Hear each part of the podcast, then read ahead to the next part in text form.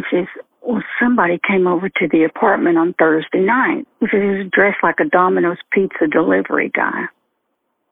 And he pushes his way in with his foot. And he puts a gun to my head. He says, you know James Mosqueda? And he goes, yeah, he's my cousin. He says, well, he owes us some money. And until we get it back, we're threatening people he knows.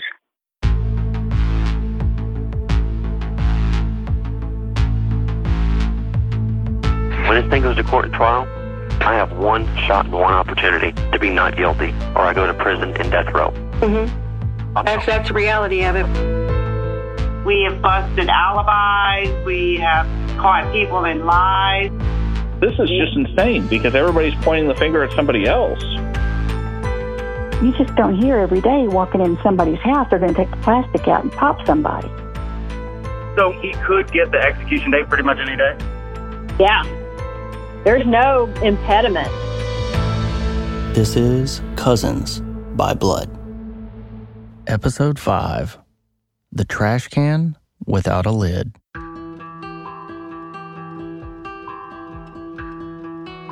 At this point, you've heard from Amy Boettcher, Ivan Cantu, Amy's stepdad, Mr. Kramer, and Ivan's ex girlfriend, Tawny.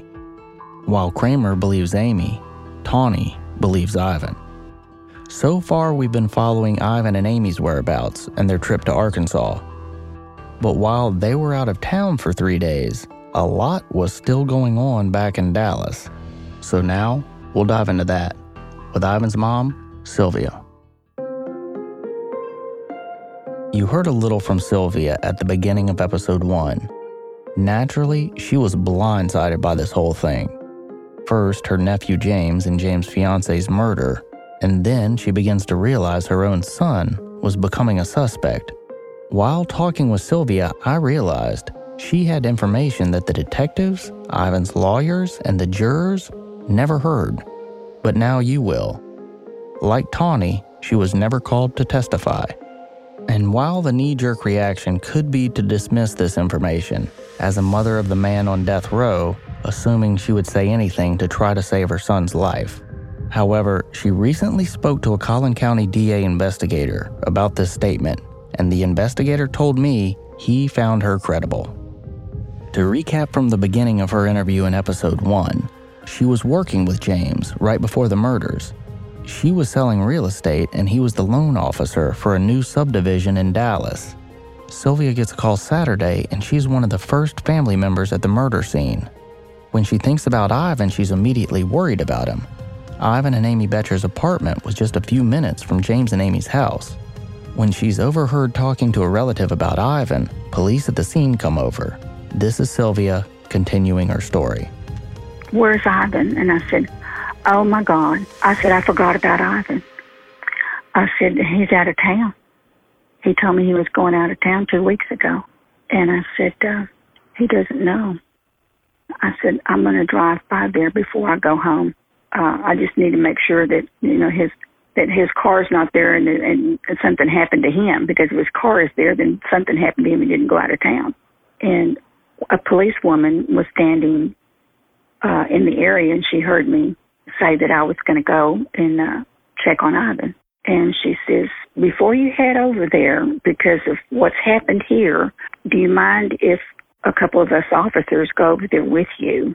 I drove over there and they followed me I start getting out of the car, and this, she says, "Wait a minute." She says, we "We need to get a key, and it might be a while before they they get us a key. So why don't we just sit here and uh, uh, we'll let you know when it, when it's okay to come in." It's about 8:15 p.m. at this time. The officers get a key from the apartment manager and enter. And what's interesting here is there should be evidence inside and outside of the apartment that tie Ivan to the murders.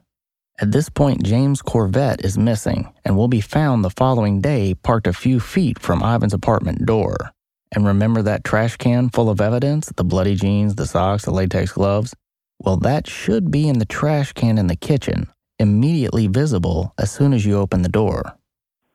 So, how many officers were in there? Two of them Officer oh. Junger and then the female officer, and I don't know what her name was. But uh, I know that they're taking a long time. And I looked at, as soon as they, she left my door and told me that, I looked at the clock to see how long it was going to take for them to come and get me. 15 minutes later, she comes back out and she says, okay. She says, uh, you can come see for yourself. Then there's nothing wrong. I said, Well, okay. what, what was going through your mind when they're in there for so long? I thought that they had found them dead. I thought Ivan had been killed as well. Because I thought, well, if they were killing James and Amy and all they did was mortgage loans, Sylvia will soon find out about James' other business. and she comes in to the driver's side and she says, okay, you can come in. And uh, she says, but we can't stay very long because uh, technically we're not supposed to be here. And I said, okay. But at that time, did you think that Ivan was in town or out of town? I, I couldn't confirm it. You I had you hadn't- tried to call I, his I had phone? not. I had not tried to call Ivan. I didn't want to call anybody unless I knew what was going on. So I know I didn't call him on the way over there because I wasn't going to leave him a message on his voicemail. You know, saying, uh, you know, I just, I was just, it was just too bizarre. Well, and then as you're there and you find out that it actually they actually did get murdered, did you did you try to call Ivan then? No, I'd forgotten all about Ivan. I, I, my mind couldn't even process what was going on in front of the house. You know, it, everything was like going in slow motion, Matt. Mm-hmm. And you know how a camera sometimes scans across a crowd of people? That's pretty much what I was processing. And then so the So- female officer comes back She to comes get me. Mm-hmm. I walk in.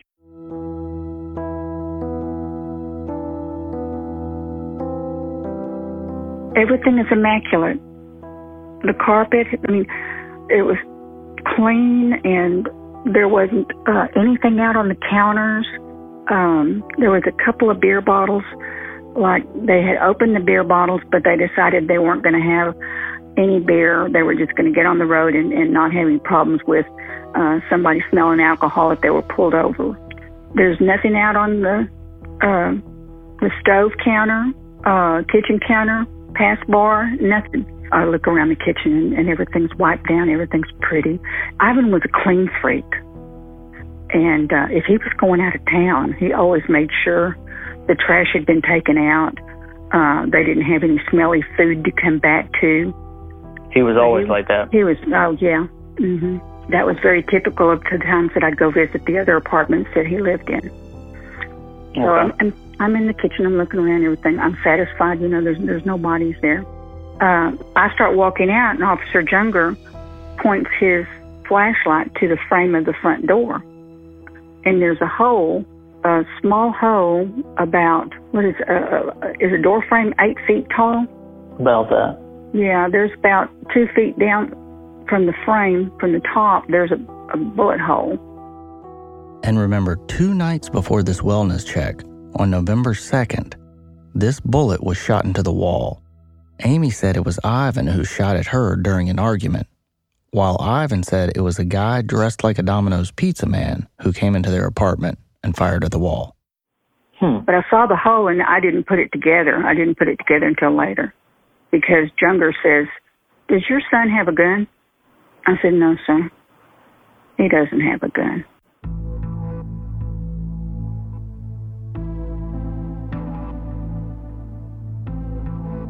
And he says, That looks like a bullet hole. And I said, I don't know what it could be. And he said, okay, okay, all right, well, let's lock up and go. And they were satisfied.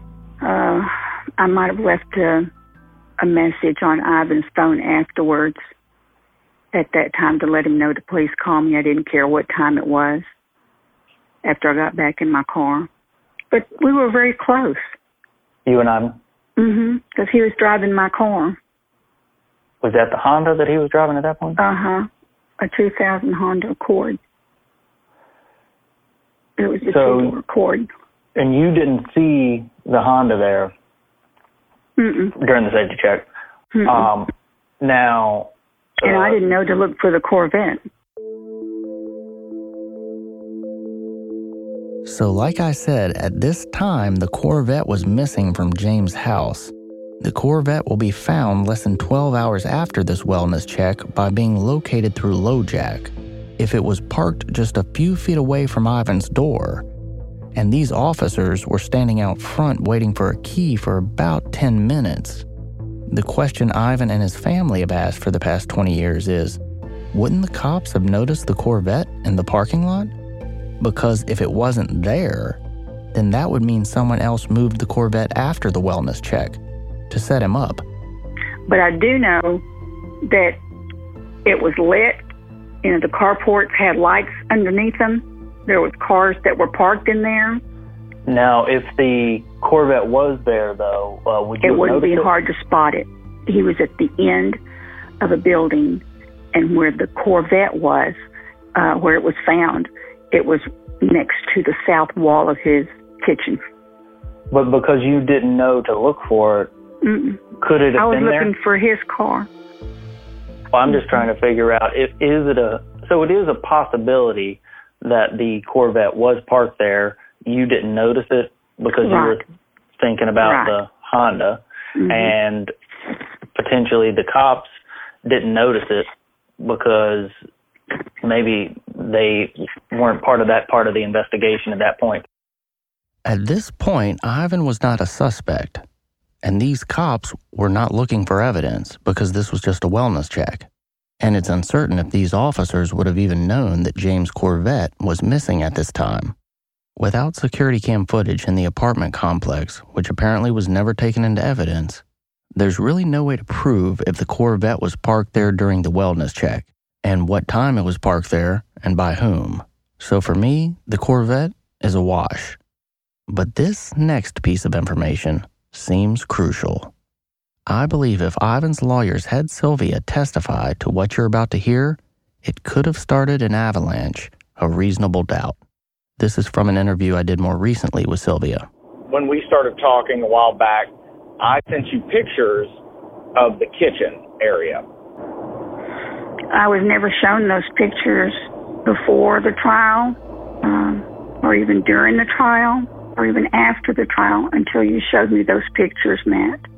I had no idea there was even pictures of that area. And and I and I thought to myself, wow, where did all this stuff come from? Because it wasn't there when I was in the kitchen.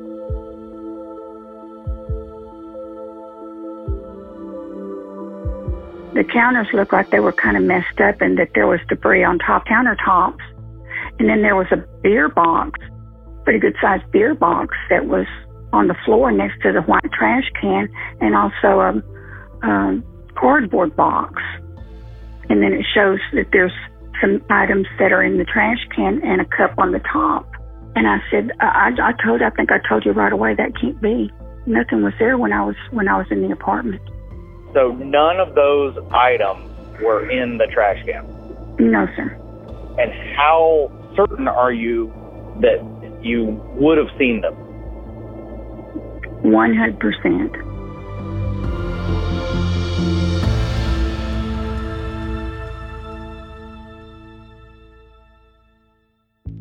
That is huge, and something Ivan's lawyers should have keyed in on.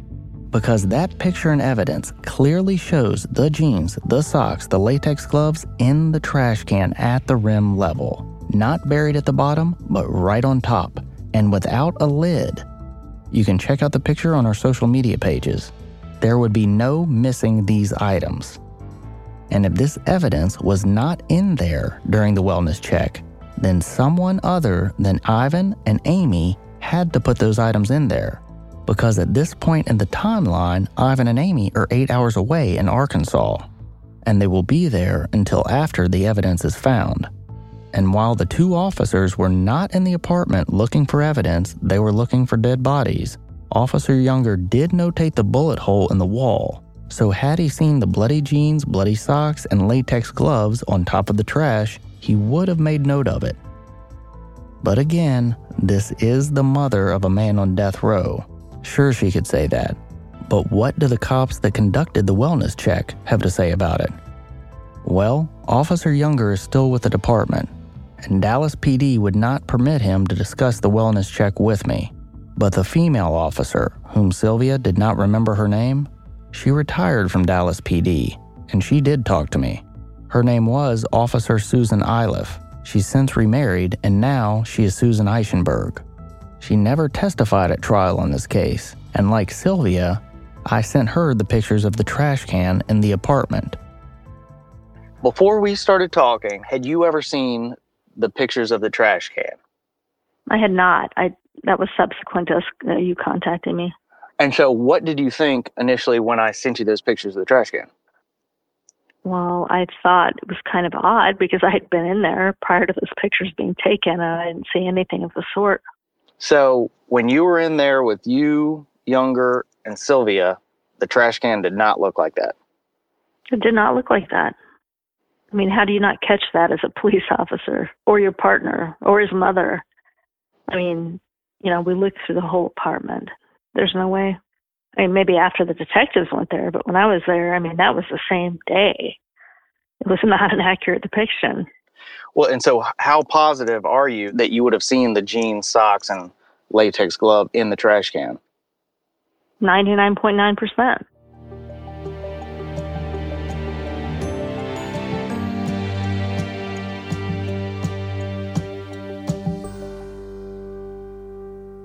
I don't know why I would miss that. I really don't. That would be very uncharacteristic of me and of Steve. I mean, remember, he's the one that saw the bullet hole in the wall. How do you notice that and not notice the trash cans? Come on. And I'm pretty observant myself. So it's a little odd. Actually, it's a lot odd. well, so, and does that mean to you that if that wasn't in the trash can at that point and Ivan was out of town, it would be your assessment that someone else other than Ivan or Amy had to put those items in the trash can. That's my assessment, yes. Plus, who would leave a Corvette there? Come on. I mean, Ivan's not dumb. So who does that, you know, unless they're trying to set somebody up? Susan then started discussing the investigation conducted by Dallas PD, her former department.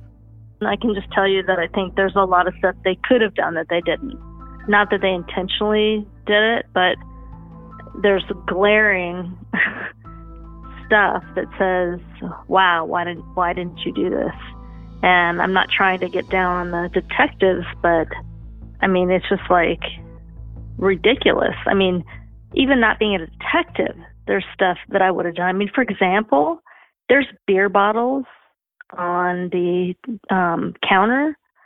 How about we take fingerprints? How about we do DNA, even though it's in the infancy? How about there's a lone rubber glove in the trash can? Explain that. Where's the other one? That rubber glove wasn't taken into evidence. And going by the picture, you can't tell if this is one or two gloves.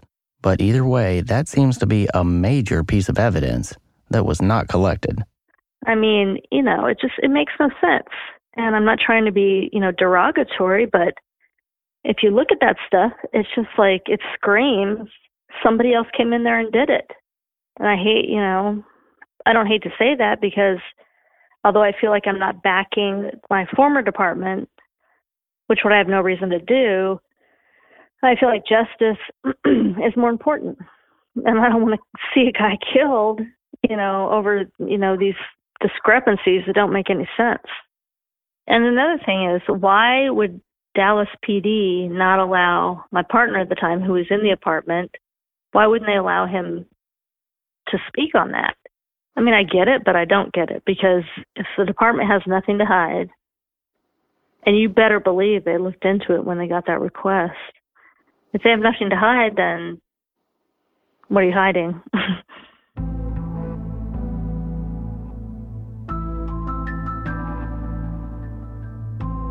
it bothers me. It bothered me after I talked to you, and it bothers me now.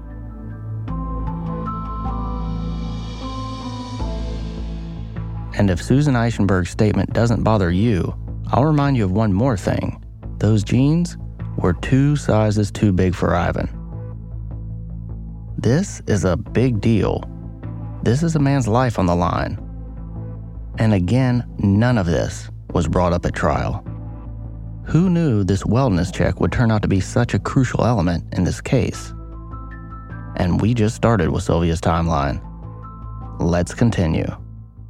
Okay, so that Saturday night, I get home and I'm having a hard time sleeping. I shut all the blinds in the house. I didn't know if people were going to still be killing people or what. And uh, so it was early Sunday morning when Ivan returned my call. And I said, Oh, Ivan, I said, I'm so glad you called. And it's good to hear from you. Says, uh, Mom, he says, I'm sorry it took so long for me to get back to you, but we're in the mountains here in Arkansas, and there, there's no, hardly any cell towers. I had to get into an area, and I could get my phone to work. But he says, uh, what's going on? And so I told him that James had been found murdered. I think he says, well, how do you know? I think he started asking me questions. And what was Ivan's reaction? I think he was in shock too. Um, I think it, it took his breath. He says, let me tell you what I know about James.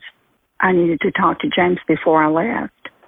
And it was real hard for me to get a hold of him because I would call me. He wouldn't take my call because he was busy with the loans.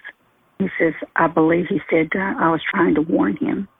He says, well, somebody came over to the apartment on Thursday night, the Thursday before James was killed. He says he was dressed like a Domino's pizza delivery guy. And he says, I told him he was at the wrong door. And he pushes his way in with his foot. And he puts a gun to my head. He says, You know James Mosqueda? And he goes, Yeah, he's my cousin. He says, Well, he owes us some money. And until we get it back, we're threatening people he knows. He says, I've got a list of people. And takes out a, he says he took out a piece of paper and showed him a bunch of names on a list. He had him get on his knees. I thought, you know, usually somebody's going to say, sit down and just keep a gun pointed at him, but he had him get down on his knees. But he says, um, the guy left. He threatened me and he left.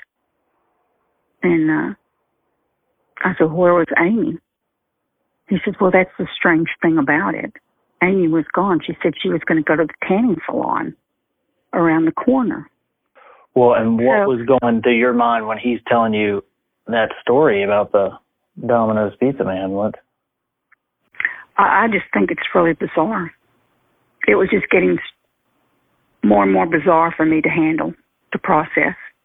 I didn't know what to ask Matt. And I said, well, whatever you know, share it with Detective Wynn. As soon as you can get um, a line out to him, give him a call. Let him know when you're going to be back. He says, well, we just got here, so we probably won't going to be ha- heading back till Tuesday. I said, okay. I just want y'all to be careful, and I'm glad you called. He said, Mom, you might want to go get your your car at uh, Carlos Gonzalez's house. Anthony's staying over there. Well, Anthony Fonseca um, was driving a red Mustang that I had bought for Ivan before he went and joined the Navy. You'll remember Carlos and Anthony were high school friends with James. They were all still very close in their 20s. Ivan and Tawny went to Jamaica with Carlos and Anthony in the summer of 2000. And last episode, you heard Tawny say she thought Carlos could be involved in setting up Ivan for James's murder. So here I was with a car, and Anthony making the, the note payments on it. And when Ivan came back and decided he wasn't going to graduate from the Navy, then I had to buy him a car to go to work at Countrywide. Everybody had a car. In your name, huh? Yeah. So you might want to go and get your Mustang. I think they're running drugs in your car. He said what? I think they're running drugs in your car. In the Mustang. Uh huh. It, it was even getting more and more harder for me to process as things were were being as things were being said. And at that point, when he's talking to you, does he tell you that James might have been into drugs too? I can't tell. I can't tell you for sure if he told me at that time or a later time that uh, James was laundering money through the mortgage company. But when he says, "I think they're running, they've been running drugs in your car," I thought, Ivan, why didn't you tell me this? I would have gotten the car back. I wouldn't have had to to go get it. He says, I, I better let you go. Uh, we just talked for a little while because he was having to whisper as if, you know, he didn't want anybody to hear him or wake anyone up. Because it was what what time in the morning? Oh, early in the morning, like maybe two or three. Let's see, that would be the morning of the fifth. Um, do you remember when you went over to see, uh, or to, when you went to get that Mustang back? Monday morning. Okay. hmm And then how'd that go? Um, I get there early because uh, my sister was going to drive my car back, and I was going to bring back the Mustang. Wh- where were you meeting um, Anthony? Anthony didn't know I was going. Oh, let me back up, Matt. Okay. Ivan calls early Sunday morning, two or three o'clock. The next call I get is from Carlos Gonzalez.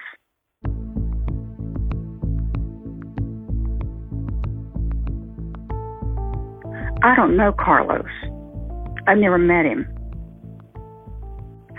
But for some reason, he felt that he had to call me at 8 o'clock in the morning and set up an alibi for himself. Now, why do you say? So he called you at 8 a.m. Yeah, and I said, he says, uh, you don't know me. He says, uh, I said, well, I know your name. And uh, he says, um, I just wanted to tell you that I'm sorry I won't be able to go to the funeral. I heard about James. Now, this is 8 o'clock in the morning, and he's waking me up. And you would never later in the day. I, I don't know who this guy is. I don't know how he got my number. But he Hmm. called me on, on my, my phone. He can't go to the funeral. I'm going to be out of town the whole week. I'm at my grandmother's in Waco. My uncle is dying, and they expect him to die this week. I won't be able to go to the funeral. And he says, Anthony, Anthony's out town, out of town deer hunting, so he's covering for Anthony as well. He's with um, Jason King at, out at some ranch in South Texas, and he's, he says they're deer hunting. They won't be back for a while. calls you out of the blue, says that, Uh huh. and why would he tell you that he can't What? make it to the funeral? That's what I don't understand. What would make him want to cover his bases with me? Hmm. That was, I mean, it was just getting more and more bizarre. And uh, he says, I just want to give you my condolences. I said, well, thank you for calling. And uh, that was it. Okay. So that is Sunday morning. I haven't, yeah, and I haven't, I, he doesn't know yet that Carlos had called after that uh, Sunday morning. Because Ivan wasn't going to be back until Tuesday. Did he say anything about Ivan? Mm-mm. Mm-mm. Okay. So then what happened Sunday? Anything happened Sunday? No, I think I think I was too tired to uh from the stress of everything. I think I was just pulling myself together. So I told my sister, um, while having coffee, I said, I need you to go with me to um Carlos' house and I need to get back my, my Mustang. But I need you to drive my car back so I can drive the Mustang back. So Monday morning we get up uh, early and I'm hoping that his girl Carlos' girlfriend is there, or somebody can let me in the house. I had a spare key. I was hoping the car was just going to be outside. So but how do you know? The car wasn't do you outside, so I knocked on the door So how do you know where to pick up the car again? because Carlos was staying at Bow Court. That was the house that Ivan had before Carlos owned it. That was Oh, Ivan's you- first house. So you knew that Carlos was now living there. hmm And then how did you know that um the Mustang would be at his house? Because Ivan said uh, he Anthony is staying at Carlos on Bow Court.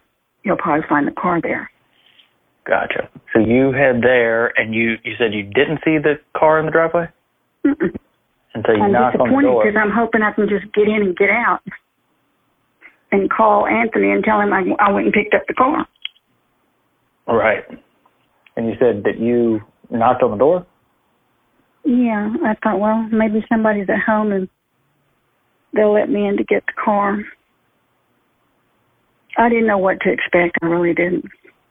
I just knew, well, Carlos is out of town and Anthony is deer hunting, so let's see if somebody opens the door. And lo and behold, my sister's there with me, and Anthony opens the door.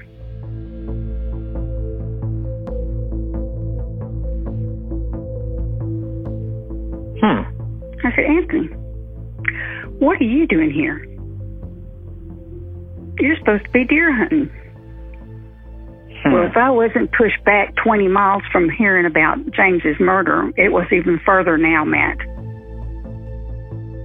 So, what happens when Sylvia and Penny pop over for an impromptu visit with Carlos and Anthony?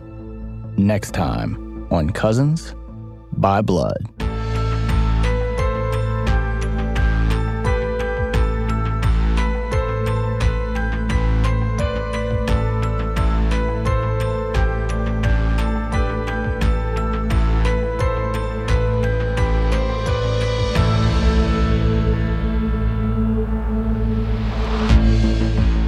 As you can hear, the reasonable doubt is mounting in this case.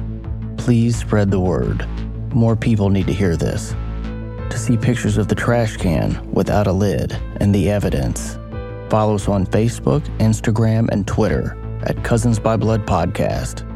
If you have any information about the case, please email us at cousinsbybloodpodcast at gmail.com or call and leave a message at 469 382 2004. Mixing and mastering by Jody Abbott. Thank you for listening and stay tuned.